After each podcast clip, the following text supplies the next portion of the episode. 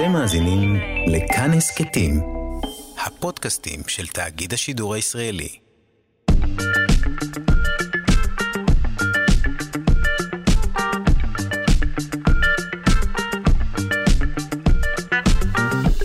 שלושה שיודעים.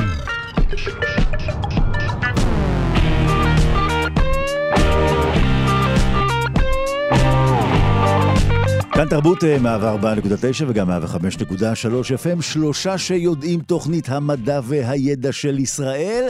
אה, כפי שאתם אה, שומעים, אני לא ממש נשמע כמו שרון, אה, כי שרון, האמת היא שלחנו אותה למשימה חשאית וחשובה, אנחנו לא יכולים לספר מדוע, אבל כשהיא תשוב מן המשימה נוכל לגלות מה היא תביא לנו. היא הבטיחה כמה דברים.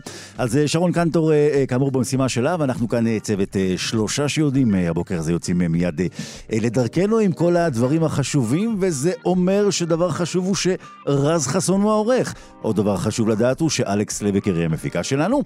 חשוב מאוד לדעת שאלון מקלר הוא אשר על הביצוע הטכני, פחות חשוב לדעת שנתיב רובינזון כאן באולפן, כי יותר חשוב לשאול אתכם, האם אתם אלו שאוכלים אה, ביצה לארוחת הבוקר? כי אם כן, אפשר לחשוב אה, עכשיו אה, באיזו גודל החביתה שאתם אוכלים, ומדוע אנחנו ככה מפשפשים לכם בצלחת. אנחנו נשמע היום על תעלומת הביצה הגדולה באוסטרליה. הביצה הגדולה באוסטרליה כאשר תדעו את התשובה, תבינו גם כמה חביתות אפשר להכין. אז אה, שעתיים שלמות אה, כאן אה, של שלושה שיודעים לפנינו, אנחנו כאן בכל בוקר בשבע, שידור חוזר גם בשמונה בערב, שעתיים שלמות אתם מוזמנים להצטרף לקהילה הרשמית של שלושה שיודעים בפייסבוק, כאן שלושה שיודעים. אפשר גם להזין לנו כהסכת בכל זמן ובכל מקום, באמצעות היישומון של כאן, גם בספוטיפיי, גם באפל, גם בגוגל. אז היום, אה, כפי שכבר סיפרתי לכם, גם נדבר על הביצה הגדולה שהתגלתה שם, אה, נפטרה התעלומה באוסטרליה. אה, נשאל מדוע החלק הפנימי של מערכת השמש לא מסתובב מהר יותר. נדבר על כוכבי לכת חדשים, נדבר על גל החום. אי אפשר בלי לדבר על גל החום, וגם עניינים הקשורים לנגיף ה-HIV, פינת אומנות. בקיצור, תכינו את החביתות, יש הרבה דברים. אנחנו מתחילים.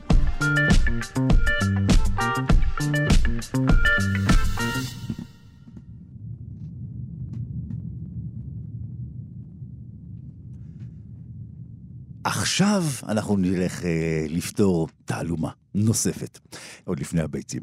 אה, מדוע החלק הפנימי של מערכת השמש אינו מסתובב מהר יותר. אז אה, מחקר חדש, אה, אה, הוא מציע פתרון חדש לתעלומה ארוכת שנים על דיסקות גז דקות המסתובבות סביב כוכבי לכת צעירים, ולפי החוקרים, המפתח לפתרון הזה טמון בתנועתם של מספר קטן של חלקיקים טעונים. פרופסור עמרי ונדל, אסטרופיזיקאי, אסטרוביולוג, מכון רק כך לפיזיקה באוניברסיטה העברית, בוקר טוב עמרי. שלום עמרי. אולי עמרי עכשיו אה, לא מסתובב מספיק מהר כדי לשמוע אותי מדבר איתו, אז אה, מיד נגלה את פתרון התעלומה. אמ, אז אם אתם שאלתם עצמכם מדוע באמת אה, העניינים של מערכת השמש לא מסתובבים מהר יותר, עמרי ונדל יודע. בוקר טוב עמרי. בוקר אור. חשבתי לרגע אולי, אתה יודע, המערכת הפנימי של, החלק הפנימי של מערכת השמש סובב אותך רחוק מהשיחה שלנו, אבל אתה כאן איתנו. אז אה, אה, קודם כל בוא נבין, אה, תעלומה ארוכת שנים, כמה שנים כבר המדע שובר ראשו בסוגיה הזו, אומרי? כן, כבר שנים רבות, כיוון שכבר לפני 200 שנה ניוטון, חוקי ניוטון לימדו אותנו לחשב תנועה, ובפרט תנועה מעגלית. מערכת השמש כאמור היא פחות או יותר תנועה מעגלית, ולפי החישובים, היותר אה, מאוחרים לניוטון כמובן, אה, מערכת השמש נוצרה על ידי מעין התכווצות של דיסקת גז שהולכת וסובבת, אבל ובעבר הרחוק היא הייתה יותר גדולה והיא. התכווצה. עכשיו, כשדיסקת גז כזאת הולכת וסובבת ומתכווצת, אז יש בפיזיקה דבר שנקרא שימור אתנה הזוויתי. אז הדבר המסובך הזה זה בעצם אותו אפקט שמחליק על קרח, מאיץ את הסיבוב שלו כשהוא אוסף את ידיו פנימה. ומתחיל להסתובב יותר מהר. נכון, אנחנו תמיד רואים אותם, פתאום ככה הם ידיים, ואז ממש כמו סביבון זריז כזה. כן, ואותו דבר גם מערכת השמש הייתה אמורה לעשות, והיה, ואפשר לחשב את ה... מהירות שהייתה אמורה להסתובב מערכת השמש, והיא קצת יותר, נאמר, איטית ממה שהייתה אמורה להסתובב. בגלל באמת, אתה אומר, האנטנה הזוויתי הזה, שהוא לא מתאים למה שאנחנו חשבנו ש... שתהיה השפעתו? כן, יש... המדידות מראות שהחלק הפנימי של מערכת השמש מסתובב יותר לאט ממה שהוא היה אמור להסתובב לפי החישובים. Mm-hmm. עכשיו, כל זה אתם יכולים לשאול, מה זה מעניין אותנו, אם קצת יותר לאט, קצת יותר מהר. תראה, לא, לא לי נעים אה, לשאול אותך שאלה כזאת, בכל זאת הערנו אותך בשבע בבוקר, אז זה אמור להיות חשוב, אבל תגיד, למה זה בכלל צריך לעניין אותנו? באמת העניין הזה. אז אה, שני, יש שתי סיבות. סיבה אחת זה הסקרנות הטבעית, זה, זה חוק די בסיסי בפיזיקה, ויש איזה סיבה מדוע מערכת השמש שאנחנו חיים בה, אחרי הכל זה לא איזה כוכבים רחוקים, זה אפילו כדור הארץ הוא חלק מאותה מערכת שמש, אבל סיבה יותר אה, אה, אקטואלית לזמנים הנוכחיים, שבהם מתגלים חדשות לבקרים אה, כוכבי לכת חדשים, אפילו היום אתם תדברו על אחד מהם, אה, כל כוכבי הלכת החדשים הם בעצם מערכות שמש. כן.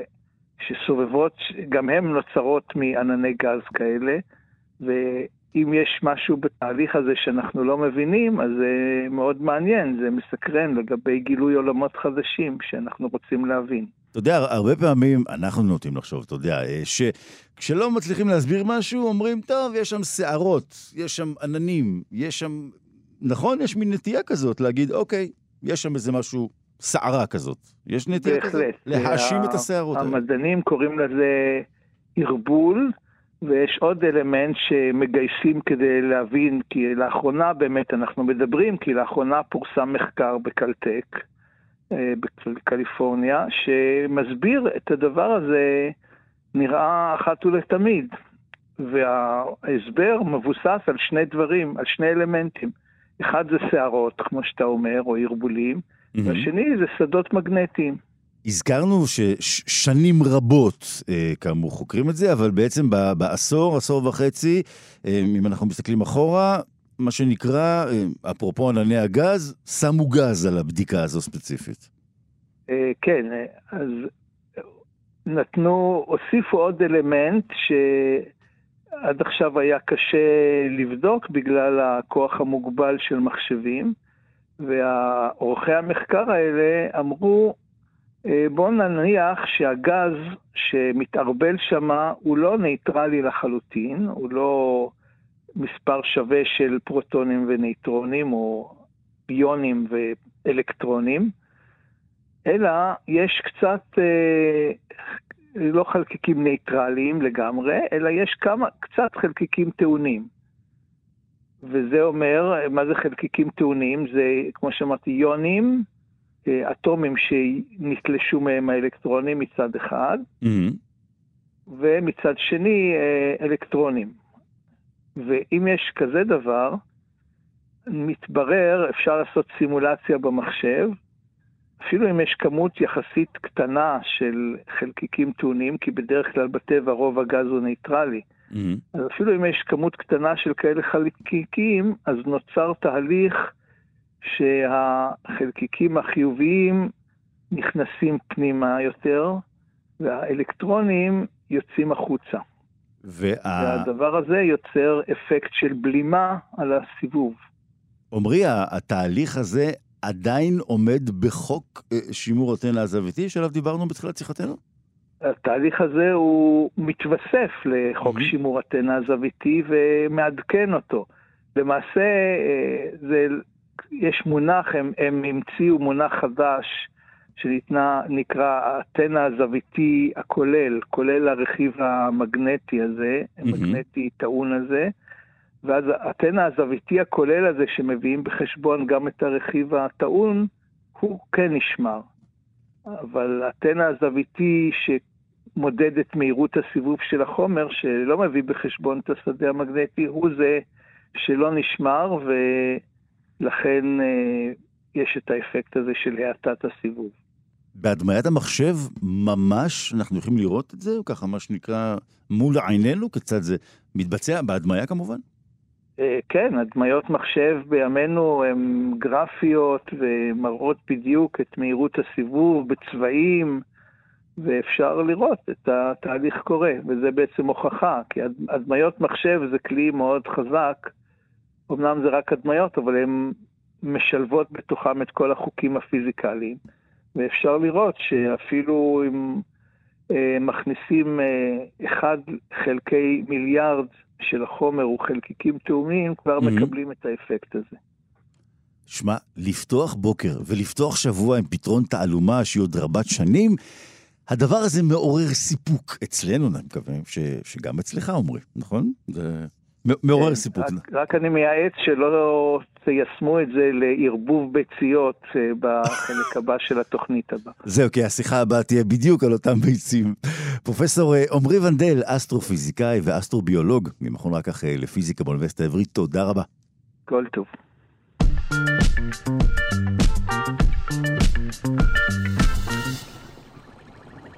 כאן תרבות אה, שלושה שיודעים מתעלומה אחת לתעלומה שנייה, אה, כפי שכבר אמר עמרי. אגב, אה, רז, הוא מגלה בקיאות מדהימה בנושאים שיש לנו בתוכנית. הוא גם ידע מה יהיה בשעה הבאה. בקיצור, עמרי בחור רציני. הבטחתי לכם את תעלומת הביצה הגדולה שהתגלתה באוסטרליה. פתחו את התעלומה. נאמר עכשיו מיד שלום לפרופסור שי מאירי ממוזיאון הטבע על שם שטיינדרד באוניברסיטת תל אביב. בוקר טוב, פרופסור מאירי. בוקר טוב. בוא נזכיר, יש כאן מחלוקת מדעית ארוכת שנים. אה, באוסטרליה חוקרים ערכו ניתוח גנטי בביצים שנמצאו בדרום המדינה לפני 40 אה, שנה, אה, וגילו כי נקבת עוף פרה-היסטורי, היא זו שהטילה אותן. אז קודם כל, קח אותנו אחורה לימי תחילת התעלומה. לפני 40 שנה מוצאים ביצה גדולה.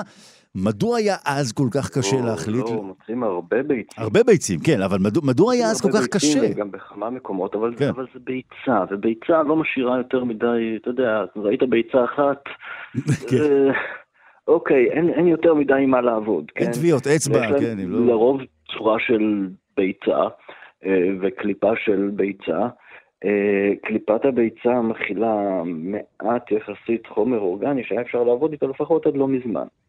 אה, אז קשה אה, לפענח מהמבנה, אה, מהביוכימיה וכדומה, למרות שיש רמזים והם נוצלו גם במחקר הזה, שהיה גם מורפולוגי, גם כימי, גם גנטי.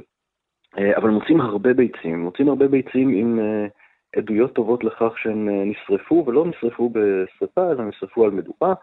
כן, יש איזשהו אה, גרדיאנט של החומר האורגני השרוף בתוך קליפת הביצה. Mm-hmm. אז, אז אנחנו יודעים שבני אדם אכלו אותם, ואפשר גם לתאריך את זה לפני כ-50 אלף שנה.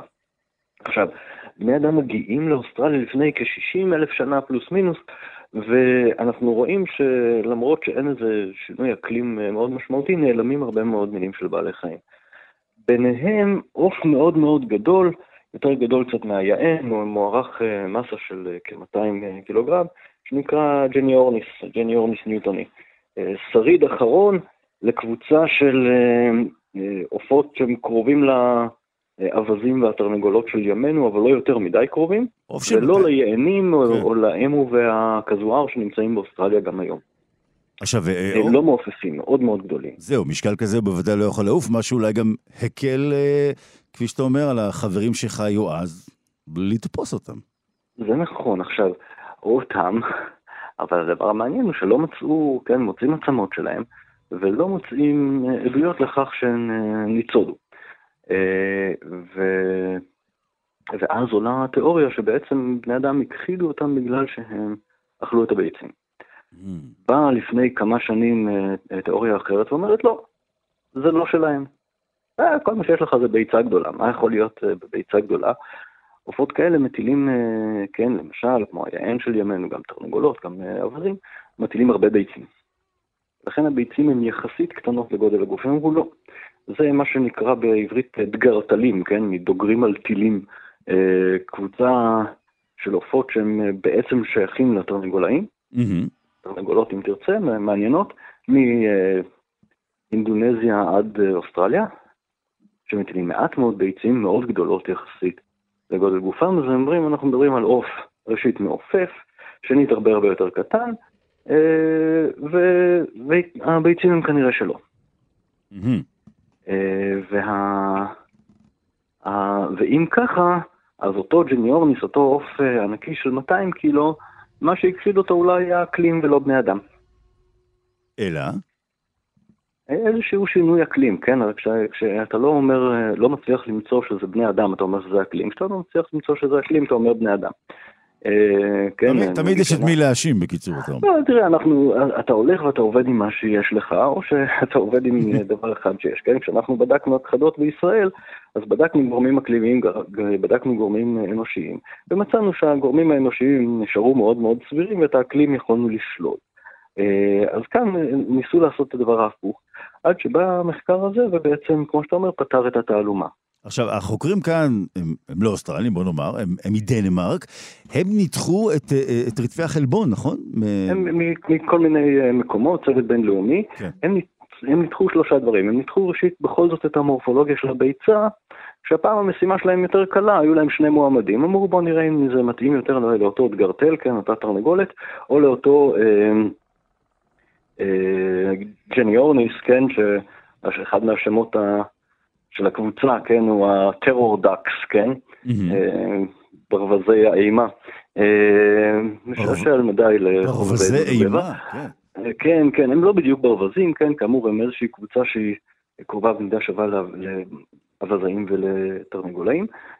היו מינים יותר גדולים, אבל אנחנו מדברים לפני מיליוני שנה, והג'ניאורניס הזה של 200 קילוגרם הוא האחרון שנשאר, היחיד שבעצם שרד אל הפלייסטוקן. אז ראשית הם מנתחים את הביצים, ואומרים האם זה יותר קרוב למגפודים או לג'ניאורניס, והם אומרים זה מאוד לא סביר שהוא דגרטל. אה, כיוון שהציפורים האלה, אה, אה, יש להם קליפת ביצה שהיא יחסית דקה ועם הרבה חורים, הם קוברים את הביצים שלהם, צריכות לנשום איכשהו. Mm. ובביצה הזו, אם לוקחים בחשבון את ה... עובי של הקליפה לצורך העניין, אה, לעומת הגודל של הביצה, אז, אה, אז היא לא מתאימה, היא כן מתאימה לעופות אחרים, ביניהם ג'ני אורניס. אחר כך הם עובדים על DNA. אבל ה-DNA עובד עליהם, ה-DNA לא נשמר מספיק טוב, אנחנו יודעים את זה מאוד טוב, אה, גם במחקרים בישראל, בכלל במקומות חמים, DNA נוטה לא להישמר. גם אנחנו מדברים פה פרק זמן סופר ארוך. 50 אלף כן. שנה כן. במדבריות אוסטרליה. אי אפשר לבוא אליו בטענות, אתה אומר, שהוא לא נשמע. נכון, והוא אכן לא עובד. אמ, אבל אז הם מנתחים גם חלבונים. אה, בעצם מצליחים לנתח את מבנה החלבון אה, שבקליפות הביצים האלה. והחלבון אומר להם, תראו, לא נורא ברור מה זה, אבל זה לא תרנגולת. וזה כן קרוב, אה, פחות או יותר במידה שווה, גם מצד אחד תרנגולות, וגם לאווזאים. מצד שני, זה לא אה, אמו או כזואר, כן? זה לא העופות הלא מעופפים שאנחנו קוראים להם חסרי קרין, אה, שאנחנו מוצאים גם המועה של ניו זילנד, עוף הפיל של מדגסקר, או עופות נכחדים אחרים, וגם היען של היום והאמו והכזואר של אוסטרליה. ומצד שני, זה לא הקבוצה השלישית הגדולה של עופות, שכוללת ציפורי שיר, עופות דורסים וכדומה. זאת אומרת, זה מתאים בדיוק, אה, לא כל כך לא כל כך מדויק, אבל זה מתאים מאוד לג'ני אורניס, לא בדיוק ברור האם הוא יותר קרוב לאבז או יותר קרוב לתרנגולת, או רחוק במידה שווה משניהם, אבל הוא לא נכנס בתוך התרנגולות כמו התיאוריה אה, הדגרטלית. מסקנה מאוד מאוד מתאים לג'ני אורניס, מאוד לא מתאים לדגרטל, קייס סולד. אז אנחנו, אה, מה שנקרא, כפי שאתה אומר, נפתרה התעלומה. אגב, אתה יודע, אנחנו תמיד יודעים שבוויכוחים מדעיים, כאשר אה, צד אחד אומר הצלחנו, הצד השני לפעמים מקבל המוטיבציה להגיד, רגע, רגע, לא הצלחתם. אז האם, נכון. אה, אה, האם התומכים מן הצד השני כבר הרימו ראש? לא שאני יודע. תראה, המחקר הזה הוא, הוא, הוא טוב, כן? העדות היא טובה. אותי לפחות, כמישהו שלא מעורב בסיפור הזה, זה מאוד שכנע. אה, זה נכון שחלבונים לא נותנים לך איזושהי רזולוציה מאוד מאוד גבוהה ש-DNA כן נותן, אלא משהו קצת פחות מדויק, אבל בסדר. אה, זה מספיק כדי לשלול את התיאוריה המתחרה. האם אה, יבוא, תבוא תיאוריה מתחרה אחרת או איזשהו פירוש אחר, יכול להיות שזה יגיע. מבחינתי, כרגע כל הראיות מצביעות בצורה מאוד יפה על גניורניס, אם אני הייתי יכול להוסיף להם אולי עוד איזה ראיות לא כל כך חזקות, כן, אבל לכיוון הזה, מבחינת מספר ביצים שאנחנו יודעים שהציפורים האלה מטילים וכדומה, הם מעלים טענות אקולוגיות נוספות. Mm-hmm.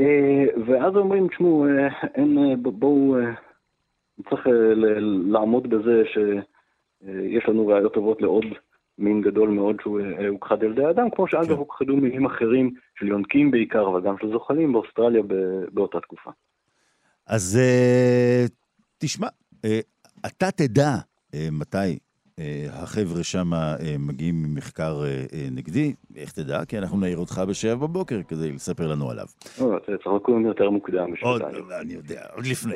הבת שלי עשתה את זה כבר. אולי היא יודעת משהו על המחקרים. פרופסור שי מאירי, ממוזיאון הטבע על שם שטיינדרט באוניברסיטת תל אביב, תודה רבה, בוקר טוב, לכו תאכלו חביתה ככה, חמה וטובה. תודה. תודה רבה.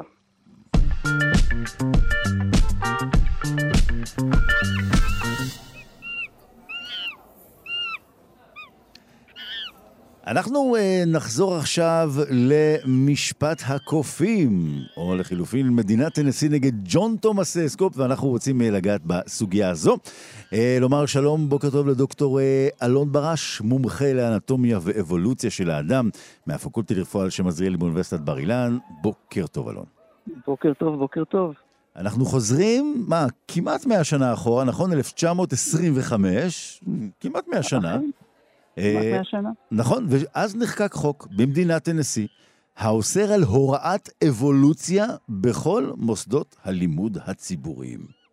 בדיוק, אה, אה, אנחנו 97 שנים ושלושה ימים, זה היה שבוע שעבר, 21 ביולי, שהסתיים המשפט שעליו אנחנו נדבר, אז ממש רלוונטי לעניין שלנו. ובאמת, טנסי מעבירה, ולא המדינה היחידה, גם ארקנסו עשתה את זה, העבירה חוק שאומרת שאסור ללמד דברים שפוגעים במה שכתוב בתנ"ך. אמ, וזה היה במרץ 1925, והאגודה האמריקאית לזכויות האזרח לא במקרה אה, אה, מחליטה להתנגד לחוק הזה, ואיך הם עושים את זה? מוצאים מורה מחליף למתמטיקה, אה, שקוראים לו ג'ון, ג'ון סקופס, mm-hmm.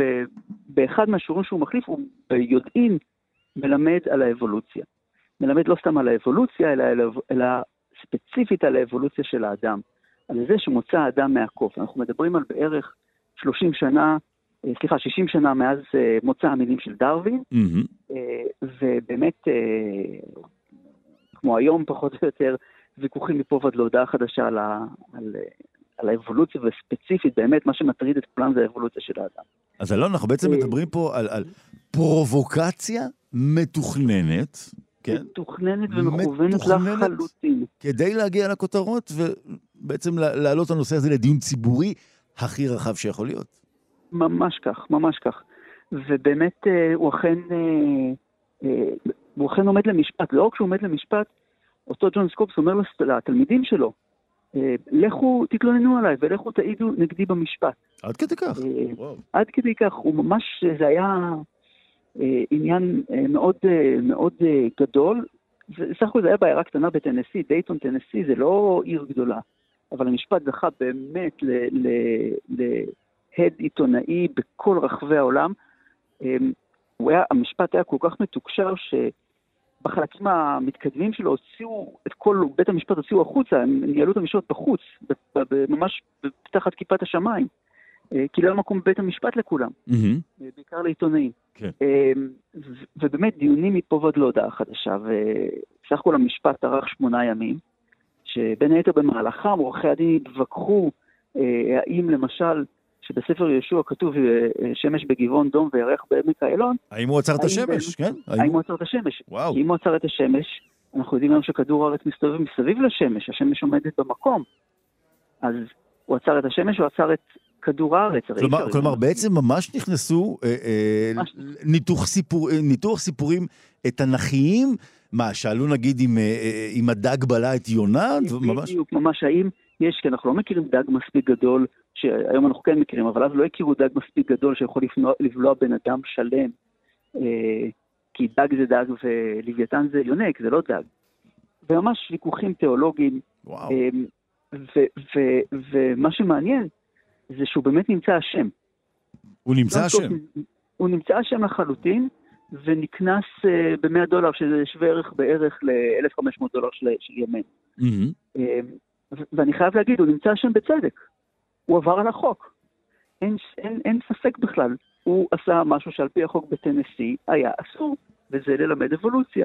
בוא נאמר שהוא, שהוא היה, מה שנקרא, הוא שמח שמצאו אותו אשם, נכון?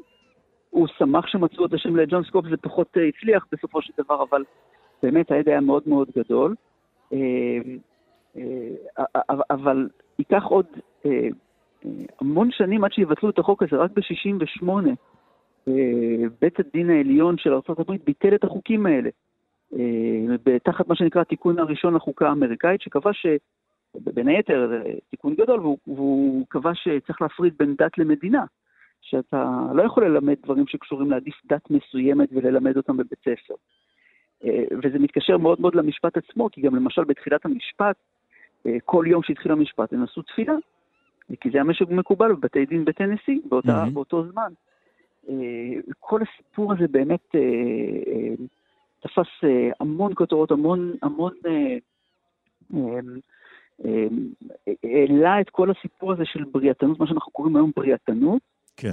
התפיסה שמה שכתוב בתנ"ך זה נעשה כדברו, כמו שכתוב ככה זה קרה, לבין אה, המדעים שאנחנו מכירים היום, אה, בין אם זה פיזיקה או אבולוציה של האדם וביולוגיה ודברים כאלה. אה, באמת אה, משפט ש, ש, שעד היום הוא, הוא, אה, כל מי שמתעסק באבולוציה מכיר אותו.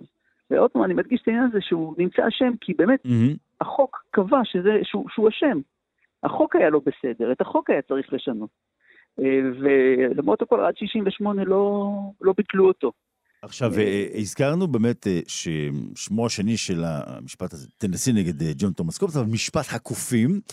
הייתי אומר שבמהלך אותם שמונה ימים גם עלו לדוכן, מה שנקרא, להעיד לטובת הקופים, במרכאות. כלומר, גם בעצם הושמו על השולחן הנימוקים והטיעונים כן, מה שנקרא, לדברים שלימד סקופס, למרות שכפי שאתה אומר, הוא עבר על החוק, אבל הוא לימד דברים שיש, מה שנקרא, לדון עוד אותם. אז זה בדיוק העניין, השופט שהיה שופט מאוד שמרני, לא היה מוכן לשמוע את הדברים האלה. השאלה לא הייתה האם הייתה אבולוציה או לא הייתה אבולוציה מבחינת השופט. מבחינת השופט השאלה הייתה האם הוא לימד אותה או לא לימד אותה. Mm-hmm. האם הוא עבר על החוק או לא עבר כן, על החוק. אבל השאלה בזמן ש, שג'ון סקופ, מה שנקרא, שוב, הוא אשם בכך שהוא לימד, האם. הוא, הוא הצליח, מה שנקרא, להשחיל פנימה את המילים בעד, מה שנקרא, דעותיו? נתנו לו לא, בכלל? הם לא הגיעו אף פעם לדבר על לא אבולוציה של אדם באופן ספציפי. כן. לא, ממש לא. ודרך אגב, הוא אמנם נקנס ב-100 דולר, אבל אחר כך הם ערערו לבית המשפט העליון של טנסי, הקנס עצמו בוטל. אבל הוא, הוא לא לימד יותר, נכון? אחר כך? הוא לא לימד יותר, הוא עזב, הוא עזב את תחום, ממש כמה ימים אחרי זה הוא עזב את תחום ההוראה, הלך ונהיה גיאולוג והצטרף לחברת, אחת מחברות חיפושי הנפט הגדולות בארצות הברית, ושקע שם לאנונימיות ו, ו, ונפטר בעצם ב-1970, אבל השם שלו באמת ידוע בכל מקום, ואתה יודע, אנחנו חיים היום בתקופה קצת מוזרה שחוקים מתהפכים בהקשרים שיש להם איזה נגיעה לנושא הזה, ששוב, שבית המשפט העליון האמריקאי בעצם מבטל את הזכות להפלה. נכון. זה לא רחוק משם. זה לא רחוק משם. אנחנו עדיין מתמודדים עם אותן סוגיות. בעניין של ההפלות זה מתי מתחילים החיים למשל. מתי אנחנו מגדירים חיים. שזו שאלה שכאילו מדעית, אבל uh, הנה אנחנו עוד פעם מתעסקים בעניינים תיאולוגיים ו... ופילוסופיים נקרא לזה. Mm-hmm. הנה, מאה שנה, יותר כמעט מאה שנה ולא לא הרבה השתנה. ואתה אומר שהוא נפטר אה, באנונימיות ב-1970, כלומר, הוא, הוא זכה עוד בחייו לראות שהחוק משתנה, אבל באיזשהו מקום אפשר לומר שהוא הקריב את עצמו למען העיקרון. הוא הקריב את עצמו, הוא, הוא, הוא, הוא, חי, הוא חי חיים לא פשוטים, הוא למעשה היה צריך לחזור לבית של ההורים שלו, לא היה להם כסף לו ולאשתו. היה צריך לחזור לבית של ההורים שלו, לגור שם עד סוף ימיו. אה, לא חיים פשוטים, הוא נפל קורבן פה בעצם למשחק של כלים יותר גדולים. כן, כן, לכן זה, זה, זה, זה גם חלק מהעניין. היה מתבקש, אתה יודע, לחשוב שאולי, אתה יודע, התומכים אתה יודע, מהצד של, של תומכי האבולוציה, מסייעים לו, עוזרים לו, עומדים לצידו. זאת אומרת, לפי מה שאתה אומר, בעצם השאירו אותו לבד במערכה. השאירו אותו לבד במערכה, ממש כך, ממש כך. קצת עצוב, אבל uh, עדיין המשפט עצמו באמת העלה למודעות את ה... את ה uh, אני לא רוצה להגיד ריב, אבל את המחלוקות שקיימות בין תפיסות uh, עולם שהן... שבין תפיסות עולם נקרא להן מדעיות וספציפית האבולוציה ועוד יותר ספציפית האבולוציה של האדם, כן. שמשום מה מצליחה להרגיז הרבה מאוד אנשים, לבין באמת התפיסה, לא רק התנ"כית, זה בעיקר האבנג'ליסטית האמריקאית, mm-hmm. הנצרות האמריקאית, אבל כן. אנחנו עדים לה עד היום, עד היום. אז... דרך אה, אגב, כן. גם, גם בישראל, גם בארצות הברית, המספרים די דומים, בערך 50% מקבלים את האבולוציה ו-50% לא. אז אנחנו, אה, כפי שאתה אומר, אה, בעניין הזה יש לנו את ההקבלה הזו. שמע, אלון, אתה יודע, דיברנו על זה שהוא באמת הלך לעולמו באנונימיות, אבל אתה יודע, הנה, כמעט מאה שנה אחרי, אתה ואני כן יושבים, מדברים אודותיו, אז הנה אנחנו זוכרים את האיש. נכון, אה, נכון. שהקריב את עצמו, כפי שאתה אומר, למען העיקרון הזה. ואני רוצה מאוד להודות לך, דוקטור אה, אלון אה, ברש. מומחה לאנטומיה ואבולוציה של האדם מהפקולטה לרפואה על שם עזריאלי באוניברסיטת בר אילן, שלקח אותנו לסיפור המאוד מאוד מעניין הזה, כפי שאתה אומר, בשבוע שעבר בדיוק 97 שנים, שלושה ימים, ב-21 ביולי. תודה רבה. תודה, תודה.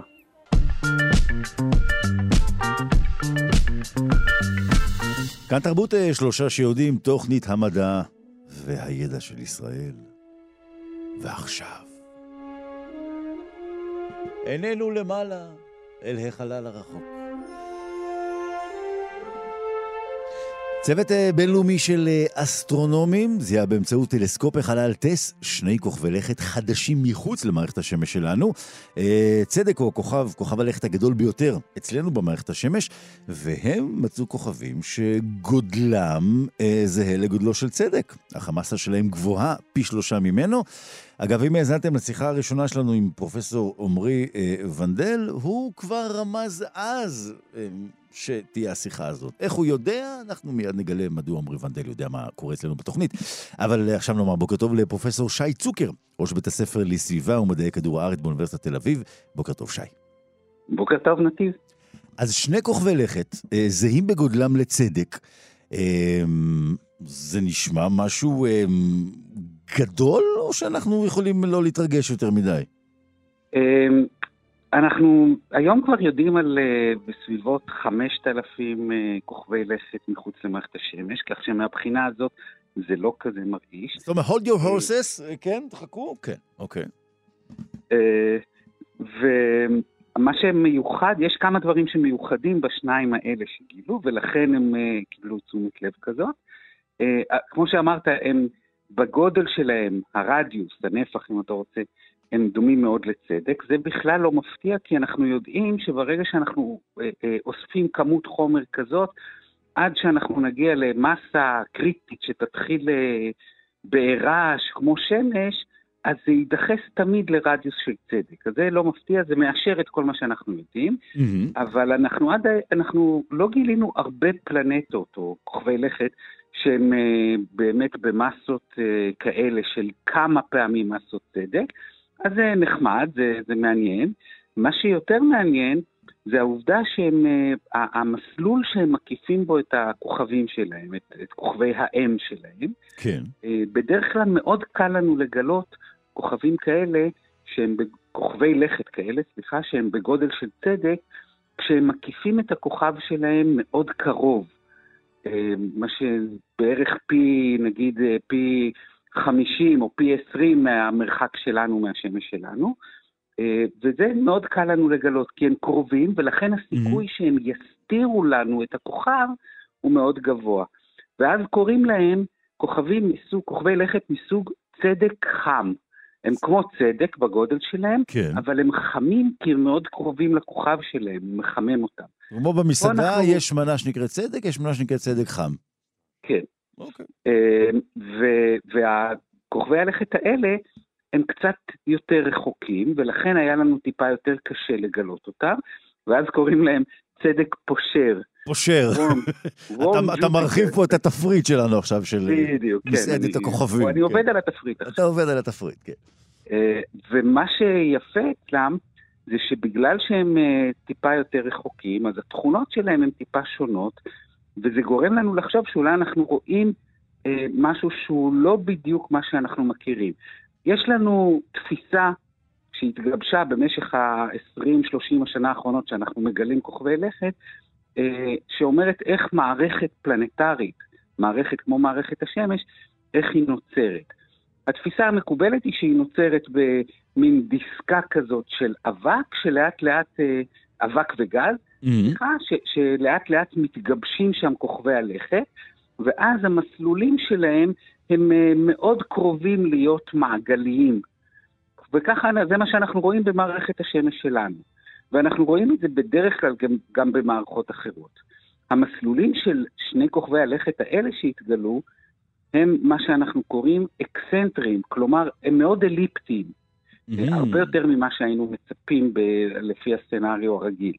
כך שיכול להיות, יש מעלים השערה, מחברי המאמר, שמדובר בעצם בתהליך היווצרות שהוא לא התהליך הרגיל הזה, אלא תהליך שבו נוצרים בדרך כלל כוכבים כפולים. איך נוצר כוכב כפול? איך נוצר כוכב בכלל? יש לנו ענן של אה, גז, שמתחיל פשוט, ענן שהוא לא בצורה של דיסקה, הוא אמורפי כזה. כן. ובתוכו מתחיל להתגבש אה, אה, הכוכב. וכוכב כפול נוצר שפשוט באופן מקרי יש שתי נקודות כאלה, ואז אחרי שנולד הכוכב הכפול, הם מסתובבים אחד סביב השני באיזשהו מסלול משוגע יכול להיות, כלומר מאוד אה, אליפט. ולכן בכוכבים כפולים אנחנו רגילים לראות מסלולים כאלה. אז כאן יש לנו סיפור של כוכב לכת שהוא מסיבי יותר מהפלנטה הרגילה שאנחנו רואים כן. so called ביומיום, וגם המסלול הוא מאוד אקסנטרי. אז יש כאלה ש, שאומרים, אולי יש לנו כאן אפשרות, אה, מה שאנחנו רואים זה מצב שבו פלנטה נוצרת באותו תהליך שנוצר כוכב כפול. כשבימים הראשונים של גילוי הפלנטות הייתה שאלה חשובה, מה מבדיל בין פלנטה ובין כוכב? בין כוכב לכת ובין כוכב. Mm-hmm. ואחת הטענות, חיפשו כל מיני מאפיינים, ואחת הטענות הייתה שתהליך ההיווצרות שלהם הוא שונה. ו- וזאת גם הפרדיגמה השלטת היום. ו- וכאן אנחנו, יכול להיות שאנחנו רואים שני כוכבי לכת שמאתגרים את הפרדיגמה הזאת. אה, בנוסף, אנחנו גם אה, רואים שהנפח אה, שלהם, כמו שאמרנו, הוא דומה לזה, לזה של צדק, המסה יותר גדולה. אז גם. מבחינת המסה וגם מבחינת המסלול, אנחנו רואים כאן משהו שהוא לא התופעה השגרתית. החשיבות של הגילוי הזה זה שהוא באמת מוסיף לנו עוד, אה, עוד כמה אה, פיסות או, או, או עוד מידע כדי לחקור את, ה, את התחום הזה של המרחקים מהכוכב, mm-hmm. של, של מה שאנחנו קוראים צדק פושר. הפושר, כן. מסלול שהוא בסדר גודל של, הזמן המחזור שלהם הוא בסדר גודל של כמה עשרות ימים. צדק חם הוא כמה ימים. אלה כבר כמה עשרות ימים, 20 או 50. מה שמאוד מעניין זה העבודה המאוד יפה שהם עשו. טס, טלסקופ החלל, כל פעם צופה באזור מסוים בשמיים במשך כחודש. אוקיי. Okay. עכשיו, אם יש לנו אה, תופעה כזאת של כוכב לכת שמקיף את הכוכב שלו כל 50 יום, אנחנו, אנחנו נראה אותו פעם ב... אחת מסתיר. בדיוק. כן, נראה אותו רק פעם אחת מסתיר. היה צורך לשלב פה אינפורמציה מכמה סוגים של תצפיות, מכמה מכשירים, כשישה מכשירים שונים, זה, זה הייתה תופעה, אה, אגב, עבודה מאוד אה, יסודית. אגב, שי, זה אולי לא מעלה את, ה, אה, את המחשבה, אולי כדאי לתת מה שנקרא פרק זמן ארוך יותר לכל נקודה? יותר נכון, מחודש? נכון. Uh, המטרה, כשהגדירו את הטלסקופ טס, את המשימה שלו, אז הייתה כאן איזושהי פשרה. בעבר, לפני טס, היה טלסקופ החלל על שם קפלר, שהוא צפה באזור אחד במשך יותר משלוש שנים. אבל אז אתה מרוויח בזה שאתה מסוגל לראות כאלה מחזורים יותר ארוכים. אבל מפסיד אזורים שלמים. אתה מסתכל על אזור אחד קטן, מסוים. נכון. בוא נזכיר שהחברים הללו הם uh, ממצפה הכוכבים uh, בז'נבה, בשוויץ, נכון? שם הם אלו שמצאו, נכון? אמת? אנחנו... נכון. מפרגנים ו... לצוות הנכון? כן. קודם כל, אנחנו מפרגנים לצוות הנכון. אני גאה לומר שאני הייתי... את, את הפוסט-דוקטורט שלי עשיתי במצפה הכוכבים של ז'נבה, כך שזה באמת יש לי אה, סנטימנטים למקום הזה. איזה כיף, איזה יופי. אבל זה לא בדיוק נכון, כי אמנם הם הובילו את זה, המחבר הראשון משם, אבל היה צורך, בגלל שהיו מעורבים פה הרבה מכשירים אחרים, ולא רק זה, גם טס הוא טלסקופ אמריקאי, אז הצוות הוא, הצוות הוא גדול מאוד וכולל אנשים מהרבה מוסדות, לא רק משם. הובלה של ז'נבה, אבל חברים הרבה מוסדות אחרים. אז הנה, נפרגן לכולם, אבל בעיקר לז'נבה, אתה גם עשית שם פוסט-דוקטורט, אז בכלל סגרנו מעגל נפלא הבוקר. פרופסור שי צוקר, ראש בית הספר לסביבה ומדעי כדור הארץ, אוניברסיטת תל אביב, תודה רבה, שי. תודה רבה, נתיב.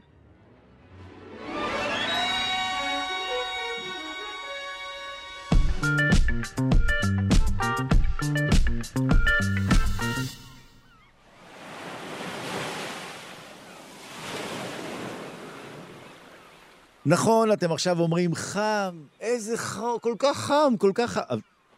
אנחנו יודעים שחם, כולנו יודעים שחם, אבל מסתבר שבאוגוסט 2021, כשהיה מאוד חם, אפילו היה מין אה, פולש אה, שהגיע לחופי ישראל, והחום העלים אותו. עד כדי כך.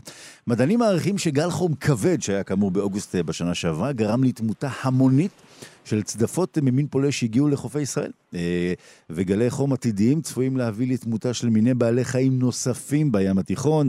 אה, נאמר שבוקר טוב לדוקטור בלה גליל, חברת הוועדה המדעית למינים פולשים של האיגוד הבינלאומי לשמירת הטבע ועוצרת אוסף הסרטנים במוזיאון הטבע על שם שטיינדרט באוניברסיטת תל אביב.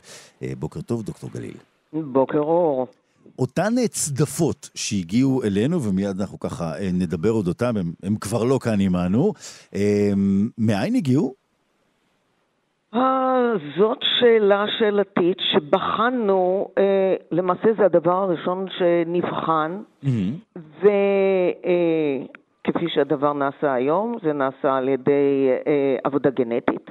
שנעשתה במעבדתו של פרופסור אה, בוקר אינקביץ' בחקר ימים ואגמים, mm-hmm. ונמצא שאוכלוסיית הצדפות שבחופינו, היא לא ניתן היה להבחין במוצא אחד מדויק מובהק, מפני שהפרטים דמו לפרטים ממבחר גדול של מקומות. Mm. אה, על פני כל כדור הארץ למעשה, ברצועה החמה של הים החם שלו.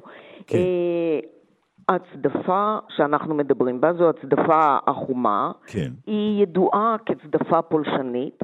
מהספרות אנחנו יודעים שהמקור שלה הוא באוקיינוס ההודי, אבל מאז היא התפשטה למערב אפריקה, מפרץ מקסיקו, החוף האטלנטי של דרום אמריקה ועוד כהנה וכהנה. הגיע גם לים סוף שלנו, נכון? שגם שם. היא הגיעה כן. גם לדרום ים סוף שלנו, למפרץ הפרסי.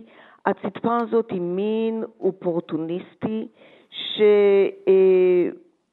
חלק מצמדת כלי השיט. זו חברה של אה, בעלי חיים ש...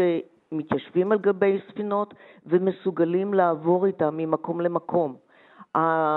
לחצות ימים ואוקיינוסים, וכמובן mm-hmm. זו דרך נהדרת ו... לתפוס טרמפ. נכון, הם גם לא, לא משלמים כרטיס אה, להפרדה. לחלוטין, וגם הטרוליס שלהם לא נתקעות. בדיוק, ולא מאבדים מזוודות, זה, זה שיטה נהדרת. אני רוצה אבל לשאול אותך, אנחנו כאן קצת אה, מכפישים אותה את הצדפה, אנחנו יוצרים לה דימוי ככה לא כך חיובי. אבל בצדק, נכון? היא לא כל כך חיובית, ב... היא, היא, היא יכולה להגיע אה, למקומות... זאת נקודת מבט מאוד אנתרופוצנטרית. Mm-hmm. הצדפה היא אכן מין אופורטוניסטי, okay. אוקיי. שיוצר אוכלוסיות צפופות בבתי הגידול המתאימים, בעיקר על מצע קשה באזור הכרית הטבעי או המלאכותי, ויש לה קצב צמיחה מהיר. עכשיו תגיד לי, עוד איזה מין של בעל חיים זה מזכיר לך המאפיינים האלה. הומו ספיאנס.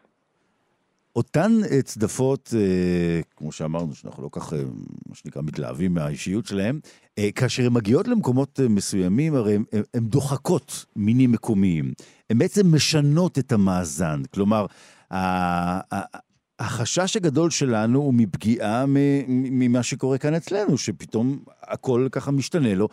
אז באיזשהו מקום אה, הטבע איזן את עצמו כאשר החום מנע מהם פה להשתלט על העניינים, לא? אה, לא בדיוק. הסיפור הזה הרבה הרבה יותר מסובך כמו כל הדברים. אה, הנוכחות שלה, כפי שאמרת, בחוף הישראלי, וכפי שהיה בחופים האחרים, אלה ימים פלשה, mm-hmm. עשויה לגרום להשלכות על מבנה החברה הטבעית באזור. אבל באזור שלנו, רצועת האקרית כבר ממילא נתפסה על ידי הנדידה, המינים הפולשים שהגיעו מים סוף דרך תעלת סואץ. זאת אה, פלישה שהיא למעלה מ-150 שנה, קודמת הרבה לפלישה של הצדפה החומה, והיא שינתה לחלוטין את אה, בכלל מארג החי אה, במדף היבשת הישראלי, לא רק ברצועה של הכרית. אה, אנחנו מדברים, דרום הלבנט, החוף הישראלי, כן. הוא, אנחנו מונים בו היום למעלה מ-440 מינים פולשים. אה, לא מזמן נכחנו בנחיל ענק של חוטית נודדת, המדוזות, שגם היא כן, עברה כן, כן. דרך תעלת סואץ, mm-hmm. אבל היא רק אחד מ... מספר עצום של מינים, כפי שאמרתי, 440 מינים פולשים שמרביתם, 90% מהם, עברו דרך תעלת סואץ והתיישבו בחופינו, הקימו אוכלוסיות משגשגות שדחקו אה, הרבה מן המינים שהיו אה, באזור הזה, המינים הילידים לאזור כן. הזה. עכשיו, הצבא... בלה, יש לי כן. שאלה, יהיה נכון לומר שהם אה, רבים מהם עמידים לחום, יותר אולי ככה מאמינים. בוודאי כן. ובוודאי. אה, במהלך שני העשורים האחרונים, במקביל להתחממות ארוכת הטווח, אה, גם כן גדלה תדירות ומשך גלי החום הימיים, למעשה ב-40% ו-15% בהתאמה. אנחנו כיצורים יבשתיים שמים לב בעיקר לגלי חום יבשתיים, אבל גלי חום נמצאים גם בים ובדרום אגן הלבנט, כאמור החוף הישראלי, שהיא המערכת האקולוגית הימית שמאוכלסת במספר הגבוה ביותר של מינים ימיים שמרביתם הגיעו מאזורים טרופיים, קרי ים סוף והאוקיינוס ההודי. Mm-hmm. המגמה הזאת של ההתחממות שמועצמת על ידי גלי החום הימיים, התכופים יותר והממושכים יותר, כמובן שהיא מתעדפת חי ממוצא טרופי, חי בעל סבילות טרמית גבוהה, שמותאם למים חמים יותר, ולכן... אנחנו נאלץ לעצור בנקודה הזאת, אה, כי גם פה יש מים חמים באולפן שאומרים לנו, צאו החוצה, אה, נגמר לנו הזמן. אבל דוקטור בלה גליל, חברת הוועדה המדעית למינים פולשים של האיגוד הבינלאומי לשמירת הטבע ועוצרת אוסף הסרטני במוזיאון הטבע על שם שטיינדרט באוניברסיטת תל אביב, הנה אה, כאן דנו, אודות אותה צדפה חומה ואודות הדברים שכאן הביאה אלינו. תודה רבה רבה, בוקר טוב. גם לך.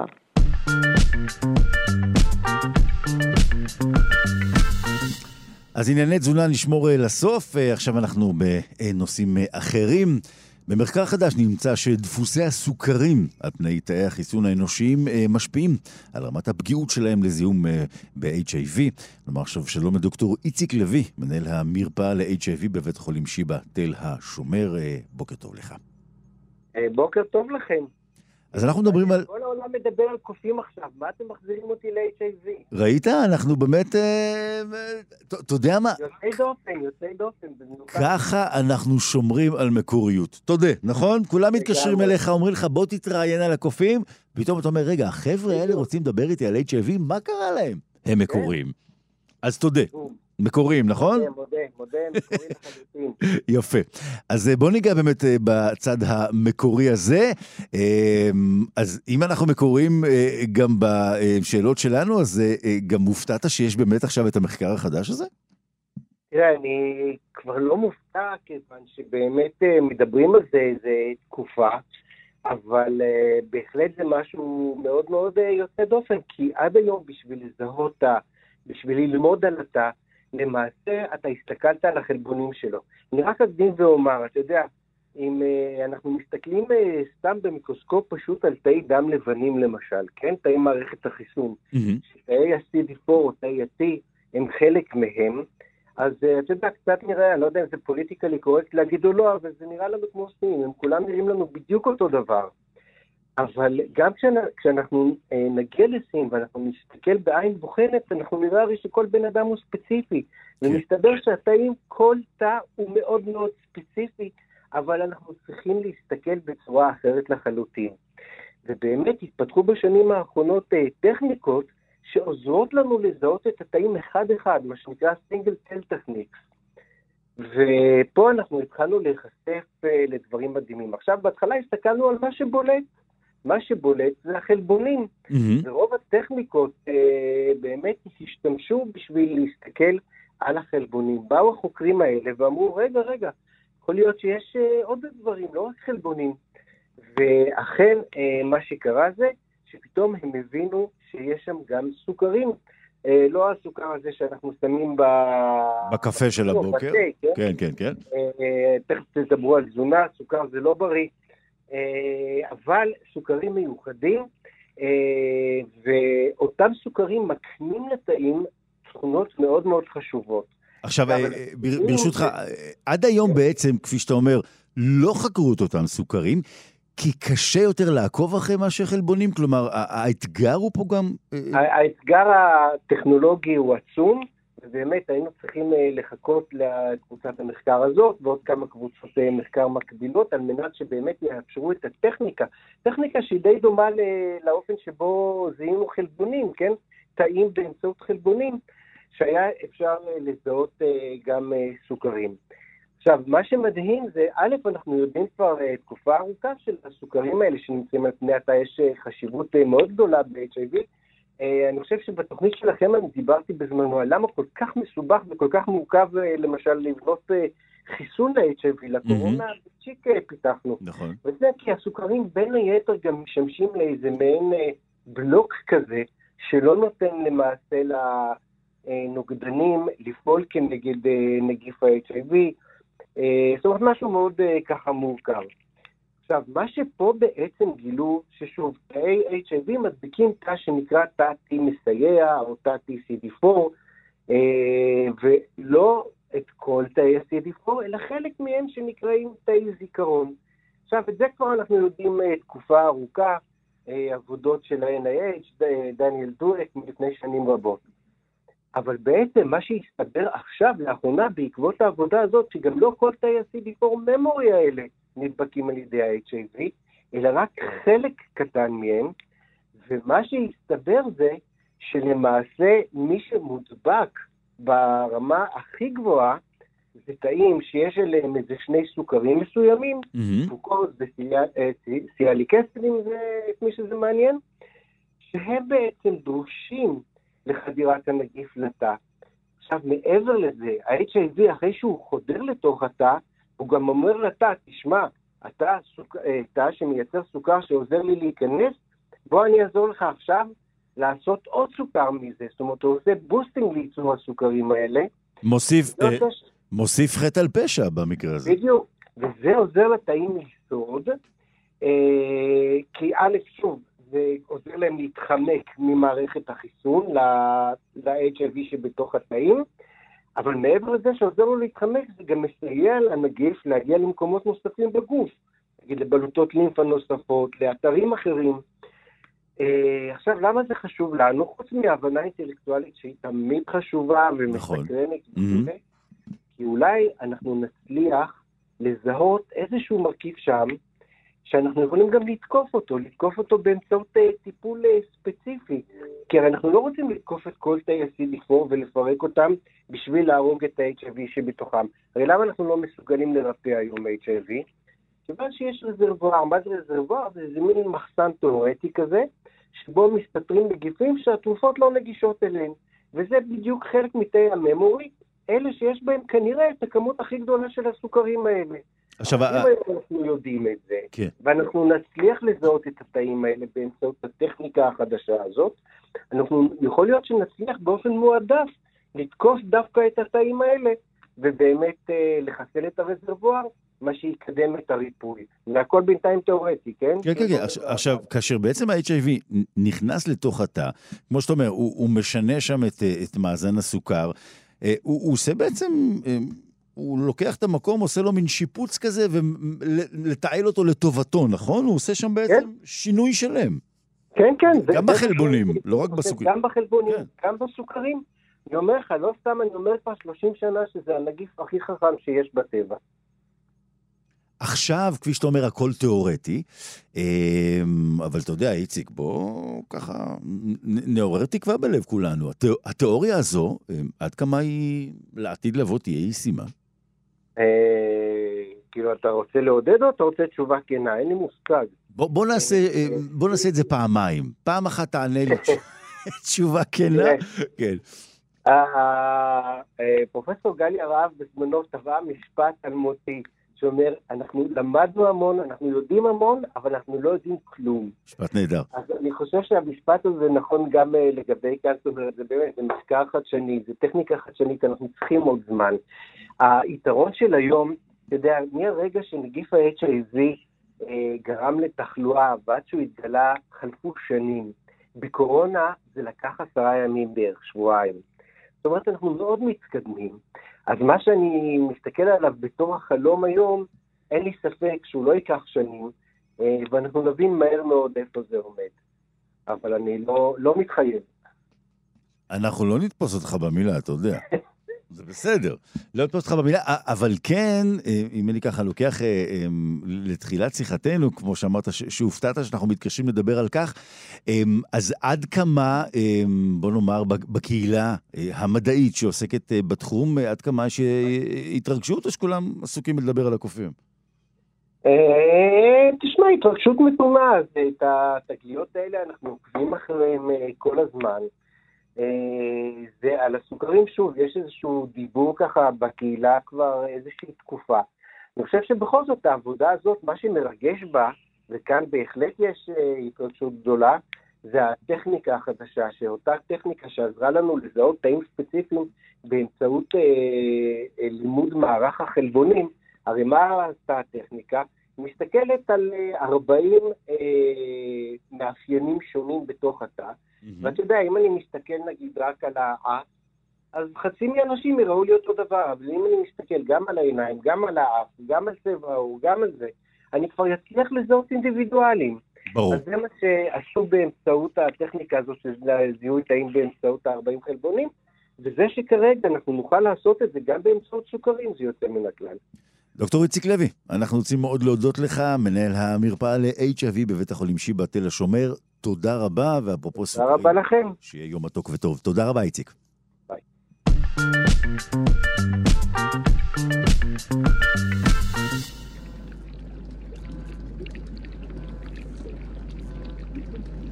חוקרים מאוניברסיטת אה, תל אביב מצביעים על אה, סיכונים שכרוכים בשימוש בטכנולוגיית אה, הקריספר לעריכת DNA, ונמצא שבחלק מהתאים שעליהם הופעלה הטכנולוגיה נגרם אובדן משמעותי של חומר גנטי, והמצב הזה עלול להביא להתפתחות סרטן.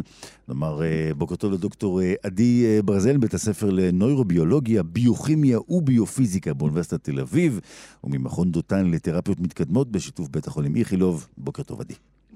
בוקר טוב, מה אז המחקר הזה, אמ, האמת היא מעורר דאגה, כי אנחנו יודעים שהשימוש בטכנולוגיה הזה, היא, אגב, היא אחת השיטות המבטיחות אה, בעולם, נכון? לפיתוח דרכי טיפול חדשניות, אבל כאן בעצם הפוך על הפוך. באמת שיטה מבטיחה, ויש לה עוד אה, עתיד גדול בטיפולים רבים. Mm-hmm. אנחנו חייבים לעצמנו לאפיין גם את הסכנות שיש בה. כמעט כל התרופות שאנחנו משתמשים בהן בהקשרים אה, רבים ומגוונים, יש איתן גם סכנות.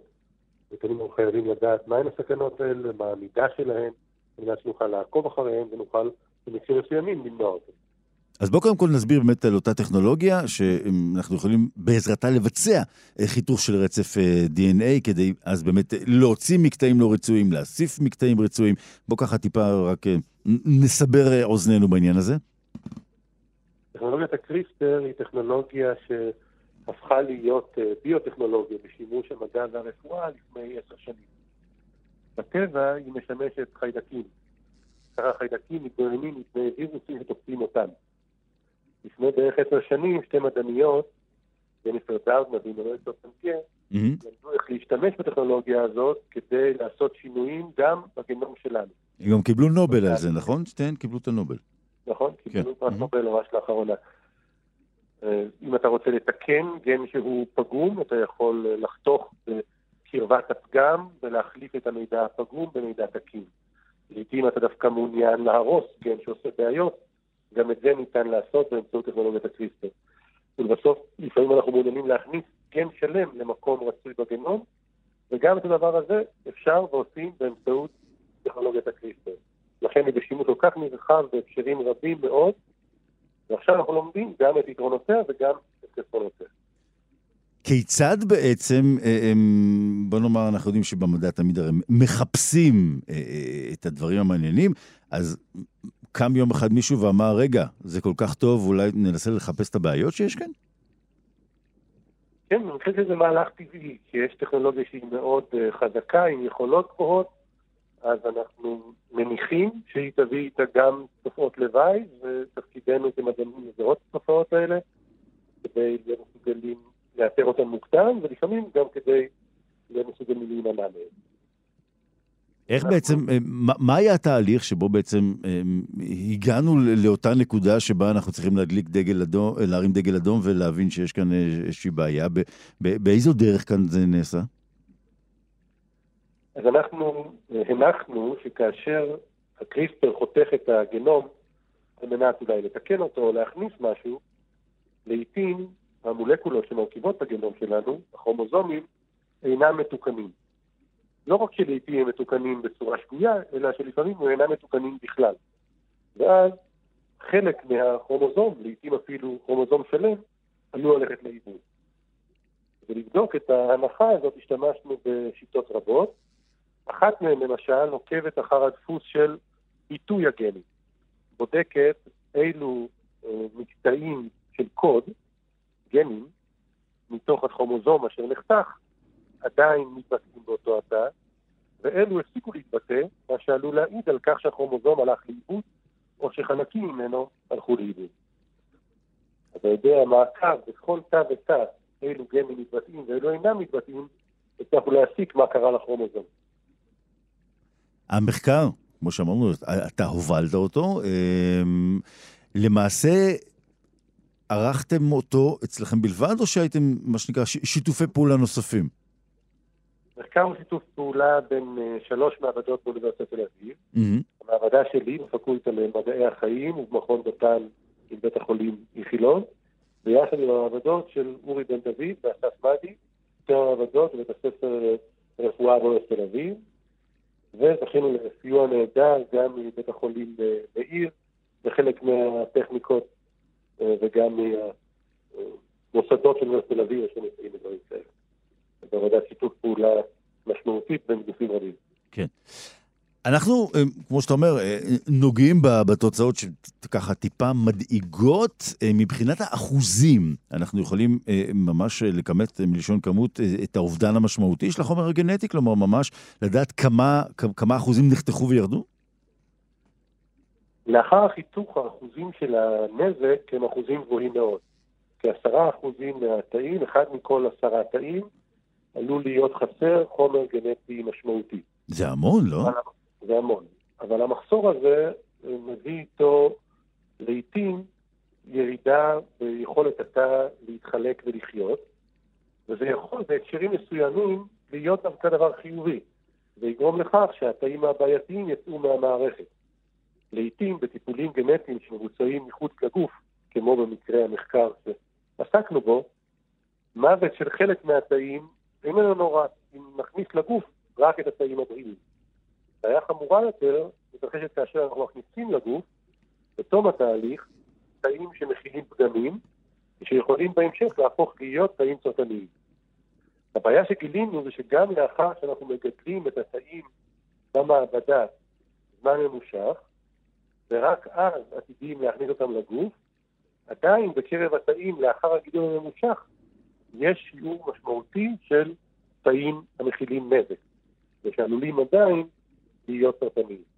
ועדיין, אה, למרות הסכנה הזו, אמ, אין ברירה. זאת אומרת, יש מצבים שצריכים להמשיך להשתמש בטכנולוגיה הזו, נכון? אנחנו משתמשים בטכנולוגיה הזאת, לא עבור כאב ראש קל. זאת אומרת, זו טכנולוגיה שמשתמשים בה על מנת לפתור בעיות חמורות. בכלל, הטיפולים הגנטיים הראשונים, עוד לפני הקריסטר, יועדו למשל למחלות גנטיות נדירות, שילדים נולדים עם תסמונות נוראיות, וזהו הסיכוי האחרון שלהם. כן. או לחילופין, חולי סרטן, שניסו עליהם בטיפולים הרגילים, הטיפולים הרגילים נכשלו, וכעת נדרשים לטיפול מיוחד שעשוי להציל אותם. אז כמו כל טכנולוגיה, גם הטכנולוגיה הזאת, שהיא חדשנית, היישומים הראשונים שלה יהיו במקרה הקצה, כדי להציל אנשים שאין להם ברירה אחרת. בהמשך נלמד עוד להשתמש בטכנולוגיה בצורה טובה יותר ובטוחה יותר, ונוכל להשתמש בה גם בהקשרים רחבים יותר, ולא רק במחלות סופניות. אתה עצמך גם מכיר בעצם את, את שני צידי המתרס, נכון? זאת אומרת, גם, כי, כי אתה בעצם פועל משני הצדדים, נכון? גם, גם בכובעך כחוקר וגם בכובעך השני? נכון, אני בנוסף להיותי חוקר גם הקמתי אה, שתי חברות, ואחת מהן ממש משתמשת בטכנולוגיית הקריספר. כלומר, אני בהחלט רואה את היתרונות ואת החשיבות הטכנולוגיה הזאת, ואת האופן שבו היא יכולה להציל אנשים שאולי אין להם אפשרות אחרת. ולצד זו אני רואה את החשיבות בלזהות את הבעיות האפשריות, ואולי גם למצוא להם פתרונות חדשים. שמע, יהיו שיסירו בפניך את הכובע, יגידו, תראו, האיש מצד אחד משתמש בטכנולוגיה, מצד שני הוא לא חושש להוביל מחקר שאולי אה, יוכיח את ההפך. אז אה, אה, במקרה הזה, אה, כמו שאומרים, אה, שאפו לאיש שמסתכל משני הצדדים. תודה רבה, אני חושב שזה באמת תפקידנו כמדענים. בניגוד אולי לאזורים אחרים בחיינו, כמו שיחות פוליטיקה, שכל אחד מתבצר בעמדתו, במדע אנחנו חייבים להיות פתוחים וספקניים ולבדוק את עצמנו בכל פעם, זה כוחו של המדע. אז אנחנו נאמר תודה רבה, דוקטור אה, עדי אה, ברזל, בית הספר לנוירוביולוגיה, ביוכימיה וביופיזיקה באוניברסיטת תל אביב, וממכון דותן לתרפיות מתקדמות בשיתוף בית החולים איכילוב. תודה, בוקר טוב. תודה רבה לך.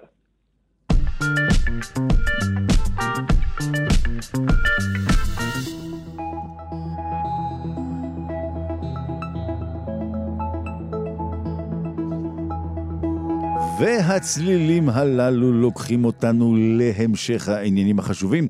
אה, כאן תרבות, אתם אה, איתנו אה, בשלושה שיודעים, אנחנו כאן מדי בוקר בין שבע לתשע. חוקרים מאוניברסיטת תל אביב הצליחו למדוד בפעם הראשונה היעדר אפקט טלבוט במרחקי שברים של מרחק טלבוט, תופעה שנחזתה עד היום רק באופן תיאורטי. אם היינו קודם ככה בשיחה הראשונה על עניינים של תיאוריה ומתי הם יכולים להגיע לאופן מה שנקרא יישומי מעשי. אז הנה כאן תופעה שהפכה מתיאוריה למעש.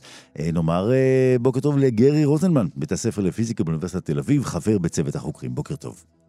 שלום, בוקר טוב.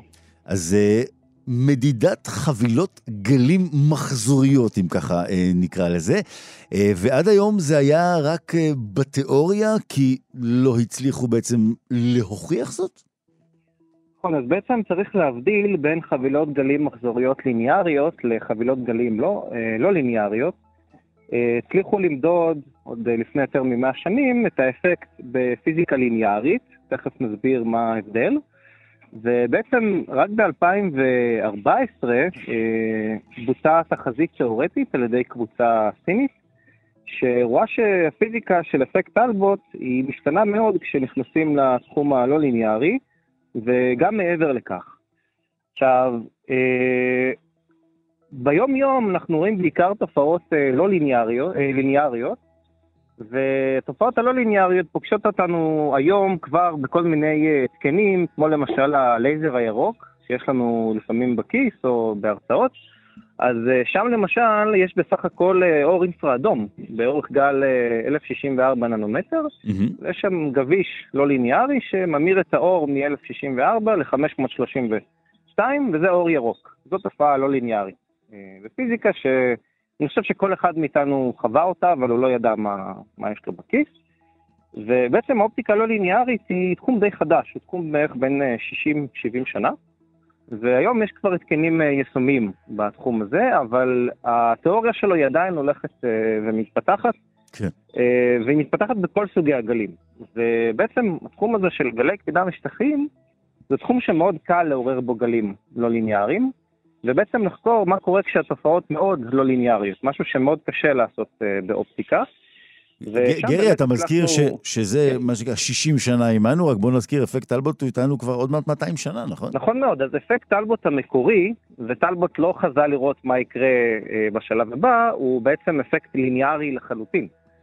ואחת הפעמים הראשונות שאפקט טלבוט במסגרת של פיזיקה לא ליניארית הוזכר בספרות, בסך הכל ב-2010.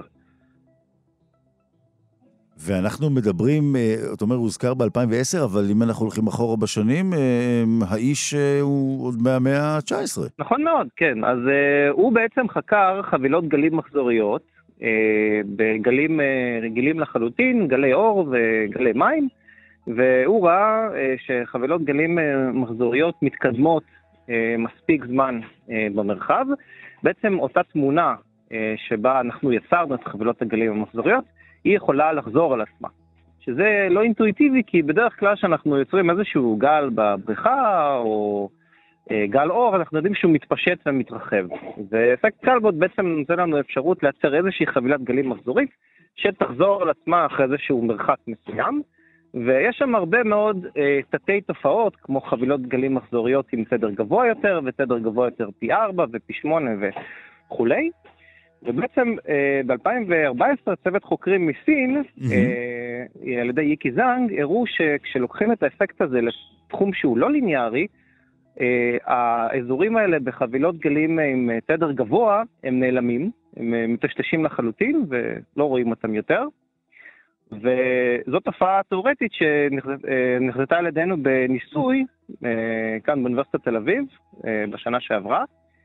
ואנחנו בעצם הצלחנו לקחת את זה לשלב אחד קדימה, וגם לשבור את התיאוריה שלהם, כי התיאוריה שלהם הייתה כתובה למה שנקרא אי-ליניאריות בינונית חזקה, ולקחנו את זה לקצה הגבוה ביותר שאנחנו יכולים לבצע במעבדה, לאי-ליניאריות כן. חזקה כן. מאוד.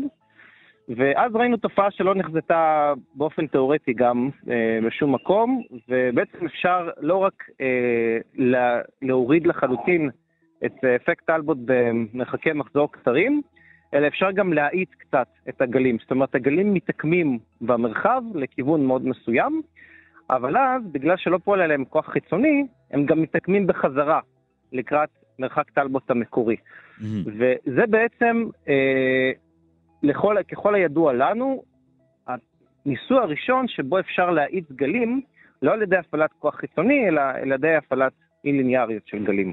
אם אני זוכר נכון, אה, לפני, אני חושב, שלושה חודשים או משהו כאן בתוכנית הזו, אה, שוחחתי עם אה, מישהי מהמעבדה שלכם, והיא סיפרה לי על בריכת הגלים המרשימה שיש לכם שם, נכון? במעבדה? כן. והבריכה הזו בעצם היא הבריכה, אותה בריכה ששימשה אתכם גם בניסוי הזה. מה האורכה של הבריכה הזו? אז בריכה אחת היא באורך של 18 מטרים, בריכה אחת היא באורך של 5 מטרים, יש להם מטרות שונות. לצורך הניסוי הזה, בסופו של דבר השתמשנו בבריכה הקטנה יותר, אפשר לבצע שם מדידות קצת יותר מדויקות. אז uh, לצורך העניין, חמישה מטרים זה האורך של הניסוי הזה. ושם אה, אתם מכנים זאת גל נושם, נכון? נכון מאוד. אז בעיקרון, אה, גל טלבוט זה אחד מסוגי הגלים שאפשר לקרוא להם גל נושם.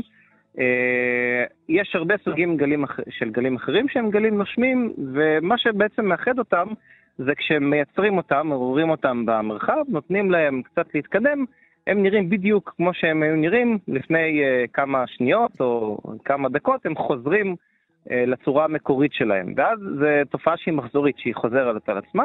אז זה מאוד מאוד דומה לנשימה של בן אדם, שהוא מרים את החזה שלו ומוריד את החזה שלו, מרים את החזה ומוריד את החזה, בגלל זה השם הזה ככה נתפס בתור uh, גל נושם. לא, זה יפה. זה breathing wave. לא, לא, כן, גל נושם, אתה יודע, זה אפילו בשפה שלנו, לא המדענים. זה דברים שאנחנו יכולים להבין הרבה יותר בקלות מאשר הנושאים האחרים. אמ, אתם באמת, אה, אמ, אה, כאשר גיליתם במסגרת המחקר שהאי-ליניאריות אה, גבוהה יותר, אמ, אז זה גם חורג מפתרונות אנליטיים קודמים שהיו, נכון? נכון מאוד, כן. אז בעצם פתרונות אנליטיים לא חוזים את התופעה הזאת שהגלים יכולים להאיץ כשאי ליניאריות חזקה, וזה מה שאנחנו ראינו בניסוי, אה, ואז אה, בעצם השתמשנו במשוואה אה, אי-ליניארית מסדר גבוה יותר, שנקראת משוואת דיסטה. זאת משוואת שרדינגר מסדר רביעי, ושם באמת הצלחנו, תחת הפרמטרים הנכונים, לראות שאפשר גם לחזות את זה באופן תאורטי. אז המחקר שלנו גם ביסס תיאוריה חדשה, והוא גם גיבה את התיאוריה הזאת בניסוי חדש בעצם. והמעבר הזה, תמיד ככה מעניין לדעת, אתה יודע, תמיד אני מתעניין באיך זה מתקבל. זאת אומרת, שוב, לוקחים משהו בתיאוריה שכבר קיים עשרות שנים, ומצליחים, אה, אה, מה שנקרא, להעביר אותו לשלב המעש, אז התגובות שקיבלתם? אה, התגובות היו מאוד מעניינות. אני חושב שאחת התגובות, הפידבק מהקהילה האקדמית הכי מעניין היה זה שהמאמר בעצם יתקבל לפרסום תוך שבועיים ב-Physical Review Letters, ובדרך כלל זה תהליך שלוקח אה, בין שלושה חודשים עד שנה. שבועיים? זה, אה, זה, זה, כן, זה, זה אלפית כן. השנייה במושגים של ה... זה, לא? כן, כן, זה ממש אלפית השנייה. אנחנו, כן, אני לא רוצה להפריז, אבל המאמרים היחידים שאני מכירים שהתקבלו תוך שבוע-שבועיים זה מאמרים של גילוי גלי כבידה וכל מיני דברים שהם מאוד גדולים, כן. אני לא חושב שזו תגלית מסדר גודל כזה, אבל תהליך הריוויו היה מאוד מאוד קצר, ובעצם לא הייתה ביקורת נגד, וזה התפרסם מאוד מהר, וגם בשנה שעברה הצלחתי להציג את זה באחד הכנסים הכי יוקרתיים באופטיקה, שמאוד קשה להתברג לשם. אז uh, בסך הכל התגובות מהקהילה האקדמית הן uh, מאוד חיוביות. וכרגע צריך לחשוב איך אפשר להפוך את זה למשהו מעשי גם. אז אה, גרי, אנחנו בהחלט אה, מתרשמים. אגב, שמענו שמועה שאתה אה, חוקר שמסתובב במעבדה עם קוקו, זה נכון? כן, זה נכון. או, הנה, אז גם את הנושא הזה פיצחנו. אז גרי רוזנמן, החוקר עם הקוקו, בית הספר לפיזיקה באוניברסיטת תל אביב, חבר בצוות החוקרים, אה, שבפעם הראשונה הצליחו, אה, אה, מה שנקרא, למדוד את האפקט הזה באופן מעשי, וכפי ששמענו, מחקר שמתקבל לכתב עת בקצב מהיר שכזה, זה באמת משהו שקורה פעם ב. אז תודה רבה, בוקר טוב. בוקר טוב, תודה רבה.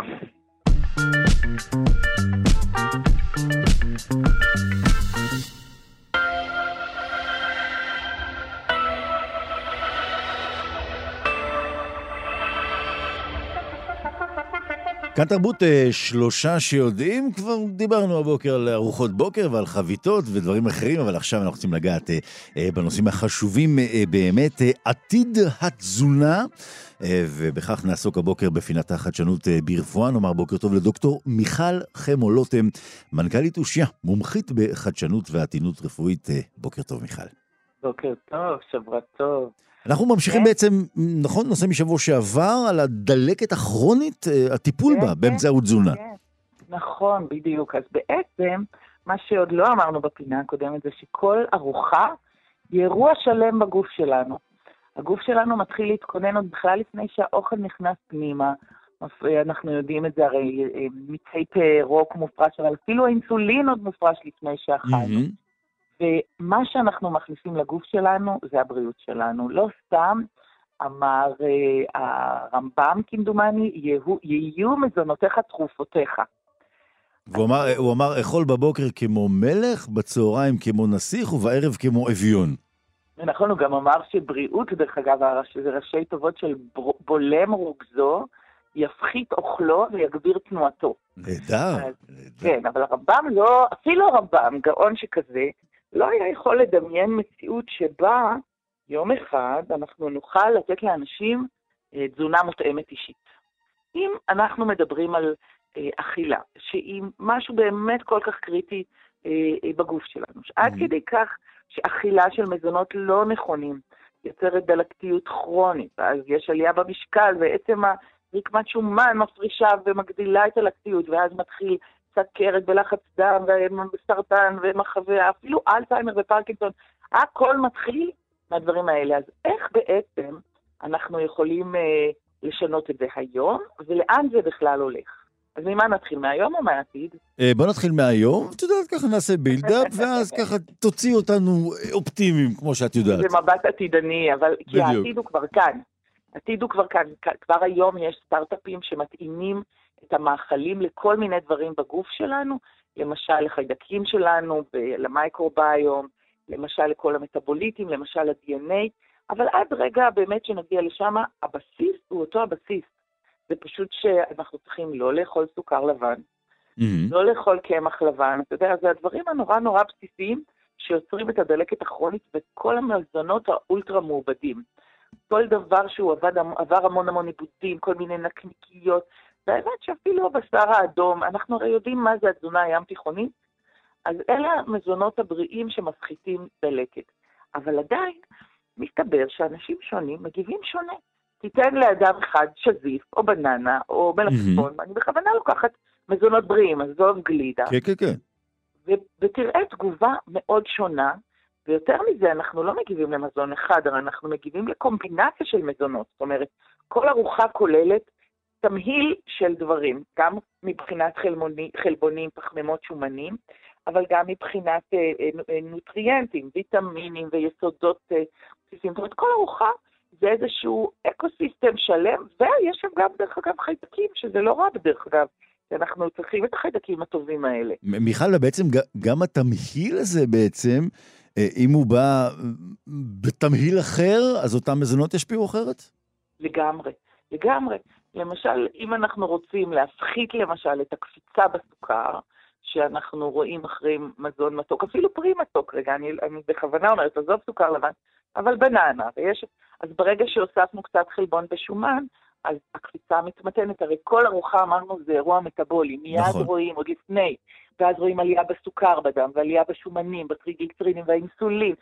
מתחיל איזו שרשרת שלמה, שככל שהגוף בריא יותר, השרשרת הזאת בריאה וטובה יותר, וככל שהגוף אה, פחות בריא, אוכל לאורך זמן תזונה לא בריאה, שמן, אז כל התגובה הזאת היא נפגעת או ממש אה, נהרסת. אז השאלה באמת היא, אחד, איך מונעים את, ה, את הדלקת הכרונית ואת הפגיעה, ושתיים, איך באמת מאפשרים לגוף, דרך אכילה מותאמת אישית, להבריא את עצמו. אז קודם כל אמרנו תזונה ים תיכונית, שתיים, כמו שאמרת, שאלת, אז באמת הצירופים מאוד כן, כן. חשובים. כן, כן. ו- ופה יש עולם שלם של תוכן. אני רק אגיד שוב, שככל שאנחנו מצרפים ומגוונים יותר, אז זה, זה טוב יותר, ובפירוש צריך להוסיף חלבון ושומן, ו- וגם פחמימות, אבל פחמימות מורכ... מורכבות, לא את הקמח הלבן הזה שהוא, הוא והסוכר הלבן, שניהם באמת צריכים. אני חושבת לפעמים בסופר שאין שם אוכל. כשאתה נכנס לסופר, אין אוכל, יש שם כל מיני דברים מעובדים ש... שהגוף שלנו הרבה פעמים לא צריך. ומה עוד אפשר לעשות? ברגע שכבר אנשים עושים את הדיאטה שלהם הבריאה, ויש כל מיני, והן ידועות, וכמובן שומרים על ספורט ותנועה ושינה. אז השלב הבא היא באמת תזונה מותאמת אישית, ולשם העולם הולך. זה אומר, מכיוון שאנחנו אנשים שונים, לכל אחד יש אה, חומר גנטי שונה, DNA נכון, שונה. נכון. לכל אחד יש אה, מצב שונה בבדיקות הדם, יש אלפי אה, חומרים בבדיקות הדם, והיום אנחנו כבר יודעים לבדוק אותם. זה נקרא מטאבולום, זה ממש לא רק ה-21 דברים שראו פעם כשהייתי רופאה צעירה בכימיה, אלא אלפי אה, אה, מטאבוליטים. יש רגישויות שונות, יש מיקרוביום שונה, וגם יש נטיות לב, אם מישהו ממש אוהב משהו ומישהו אחר לא. והעתיד אומר שבמקום שכל סטארט-אפ ינסה להתאים דבר אחד, יהיה שקלול של כל הדברים האלה. והשעון החכם ימדוד את רמות הסוכר ואת רמות המטאבוליטים, וישדר ישר לסופר, כדי, אה, וישר לרשימת הקניות, ויגיד השבוע כדאי להרבות ב, לא יודעת מה, קוסמת, או קינוע, או וואו. את הדבר הזה, או ירד לך אהבת, תחשוב. ואז בעצם לאט לאט גם נראה אוטומציה. זאת אומרת, אה, המערכות יתממשקו זו לזו, התזונה תהיה מותאמת אישית, ובינה מלאכותית, כמובן, בלעדיה אי אפשר, תעזור להתאים בדיוק מה שחסר ובאיזה מאכלים זה נמצא, וזה אומר, זה, באמת, זה, תעשיית זה... התוספים צריכה לדאוג, כי במקום תוספים אנשים ידעו, אה, חסר לי רזרבטרול, אני מעלה בפירות האדומים הקטנים בבריז, או חסר זה, הנה נעלה בזה. וזה לא מוח אנושי. זה ממש עתיד התזונה, את אה, כאן מתארת לנו באמת אה, עולם עתידני, תזונתי. אבל הוא לא רחוק, פשוט יש את זה ב... הסטארט-אפ הזה עושה את זה, הסטארט-אפ הזה עושה את זה, הבדיקה הזאת כבר יודעת לעשות את זה, והסיפור של העתיד הלא רחוק, אני מעריכה שזה עניין, יש פה מרכיבים תפעוליים, אבל המרכיבים המקצועיים הם מאוד קרובים, חמש עד עשר שנים, ותחשוב אפילו, חשבתי על, ה, על האסטרונאוטים עם הכדורים שלהם, אז תחשוב שיגידו לך, אה, ואנחנו נדפיס במדפסת, כנס לבית מרקחת וידפיסו לך תוסף מותאם אישית למצב שלך השבוע או החודש. אנחנו באמת מבחינת הידע לא רחוקים משם. אה, העלויות, הטכנולוגיה, הנכונות של בני אדם להשתנות ולאכול את המזון כמו תרופות, זה בהחלט, אה, זה אנחנו נצטרך לחכות ולראות. אז הנה, אמ, דוקטור מיכל חמונוטון, כתמיד נותנת לנו הרבה חומר למחשבה, והיום כאמור מבט לעתיד, עתיד התזונה. תודה רבה מיכל, בוקר טוב. תודה רבה ורק בריאות.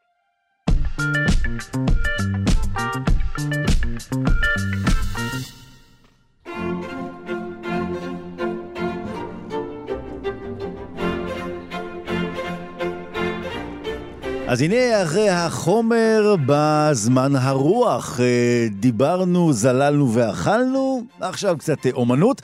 אה, נאמר בוקר טוב ליונתן הירשפלד, צייר וכותב על אומנות. בוקר טוב, יונתן.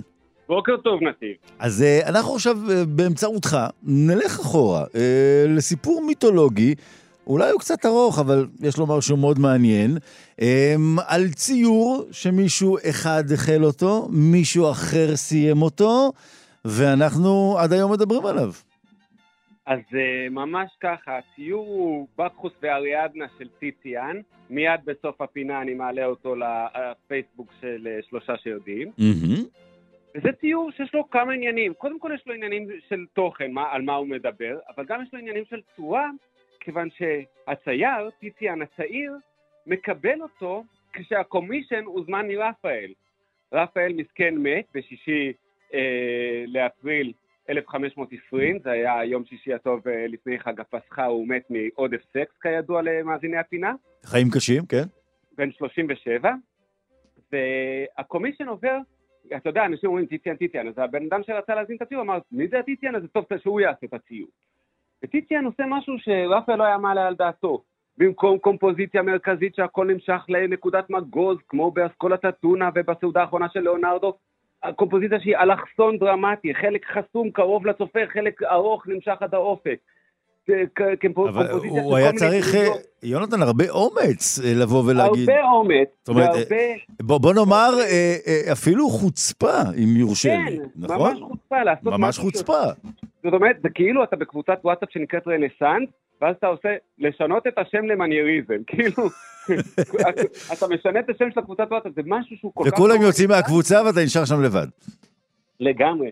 עכשיו אני אספר לך, נתיב, ברשותך, קצת את הסיפור המיתולוגי, כי הוא באמת אחד הסיפורים המדהימים. היו הייתה פעם, אה, מינוס מלך כריתים היה צריך להקריב איזה שור, הוא לא הקריב את השור הזה, הוא קיבל עונש, האלים גרמו לאשתו שיהיה לה חשק לעשות אהבה עם שור. זה כאילו ללעוג לו, כן? שיש לו קטן והיא רוצה את הפלוס הכי גדול שיש של שור, כן? ואז היא הולכת אל השור, אבל שור הוא לא אוהב בחורות, הוא אוהב פרות, אז היא במצוקה. אז היא פונה לאומנים, דדלוס, ודדלוס בונה לה פרה מעץ, והיא נכנסת לתוך הפרה מעץ, והשור עולה על הפרה מעץ, וזה כאילו win win situation, כולם מרוצים, היא נכנסת להיריון. אבל נולד לה ילד עם ראש של שור, מינוטאור. עוד פעם היא במצוקה, עוד פעם היא פונה לאומנים. היא פונה לאומנים, הם בונים לה מבוך, הלבירינט.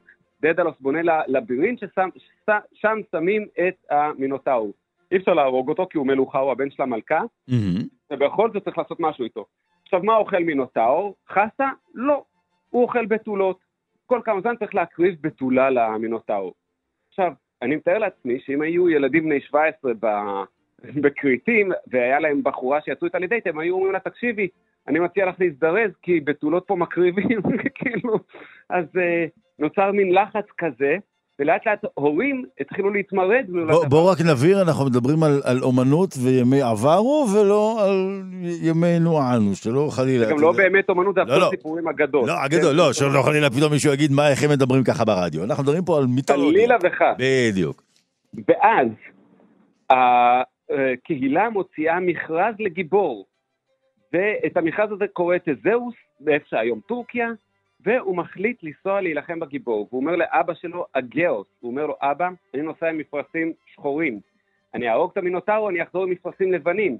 אם המינוטארו הורג אותי, אתה תדע שלא החלפנו מפרשים, אתה תדע שמטתי. ותזהוס מגיע, ובכניסה בכניסה למבוך הוא פוגש את אריאדנה. ואריאדנה והוא, יש שם פלירטוט, אבל לא, אין תיאום ציפיות ביניהם. כיוון שהיא חושבת שהיא פגשה נסיך אהוב וגיבור והם מתחתנים. הוא חושב שהוא הולך למות בקרב. אז הם לא בדיוק מתואמים. הוא חושב שזה פלירט אחרון לפני המוות, והיא חושבת שזה, אתה יודע, איך שהוא נכנס למבוך, היא כבר עושה, מזמינה אולם, ארוחת טעימות, היא כבר, ב, יש לה מחשבות על חתונה. ואז, תזהוס נכנס, היא, היא נותנת לו חוט שני כדי שהוא ידע את הדרך חזרה, הורס את המינוסאור, חוזר. הוא חוזר, היא אומרת לו, טוב, מתחתנים, הוא אומר לה, תסתכלי ציפור, היא מסתובבת, הוא עולה על האונייה בורח. כי הוא בכלל לא היה בקטע, אתה מבין? ואז היא מקללת אותו. היא מקללת אותו ואומרת, כמו שאתה שכחת אותי, אתה תקולל בשכחה. מה הוא שוכח? להחליף מפרשים. והוא מגיע עם המפרשים השחורים, אבא שלו רואה את האונייה השחורה, קופץ בהתאבדות לים שיקרא על שמו הים האיגאי, ואנחנו מצטרפים לציפ... לסיפור, בציור של טיציאן, ברגע הזה שהיא עומדת עם גבה אלינו, מנפנפת בידה לאונייה המרחיקה באופק, כאילו, היי, גיבור, למה הלכת? כן, היא כאילו, הלב שלה נשבר, ומי בא לתפוס את הבחורה מהריבאונד? כן? בקחוס אל היין, שטוף הזימה שבא עם כרכרה רתומה לנמרים, ואנשים שנראים ככה יוונים עתיקים, ככה עם שרירים מפותלים, עטופים בנחשים, ו... סוחבים איתם פגרי חיות ושותים יין, כל התחושה של בקחנליה כזאת. הם הולכים להיקטע, ואני מציע לצופים שיסתכלו על הציור לראות איך בקרוס קופץ עליה. הוא לא ניגש אליה ואומר לה... זהו, רק נאמר, אתה מיד בסוף שיחתנו, שהיא מסתיימת עכשיו כי נגמר לנו הזמן, אתה מעלה את התמונה אה, לעמוד שלנו, נכון? של שלושה שיודעים בפייסבוק. אה, כן. אני עכשיו יושב צופה בתמונה, אז אתם גם מיד אה, בעצמכם תוכלו לראות, ואת שני הנמרים בסוף שם שעומדים. בקיצור, הכל כאן יהיה. אז יונתן, רוצים מאוד להודות לך. בכיף. ותן לנו ככה רק אה, אה, מילה ככה לסיום למי שעתיד להתבונן על התמונה, מה אתה ממליץ הכי הכי להסתכל, אה, איפה לשאת את המבט מכל ככה הפרטים שיש כאן? כן, להסתכל על האופן שבו בקחוס קופץ עליה, וכיוון שהיא מסרבת לו, הוא הופך אותה לקבוצת כוכבים בשמיים, היא נמצאת למעלה קבוצת הכוכבים אריאדנה. אז רואים אותה שם באמת אה, למעלה, את קבוצת הכוכבים הזו. אה, מעל הענן, ככה תגדילו את התמונה, תראו את זה למעלה בצד שמאל מעל הענן, אה, ובהחלט אה, כל הפרטים. הנה יונתן, לקחת אותנו לפרטי הפרטים החשובים. תודה רבה. יונתן הירשפלד, צייר וכותב על אמנות, ועל המסע המיתולוגי הזה היום. תודה.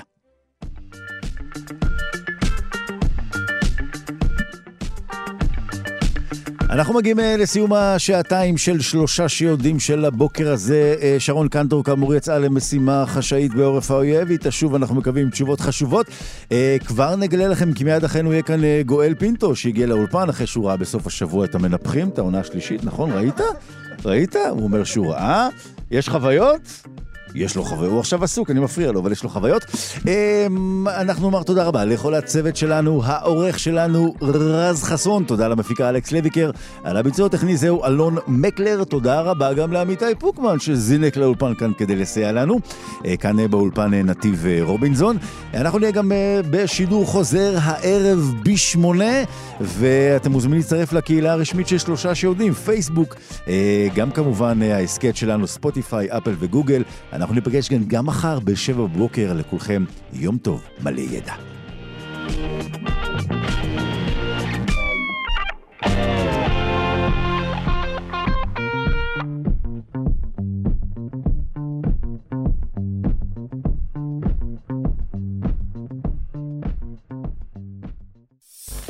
אתם מאזינים לכאן הסכתים, הפודקאסטים של תאגיד השידור הישראלי.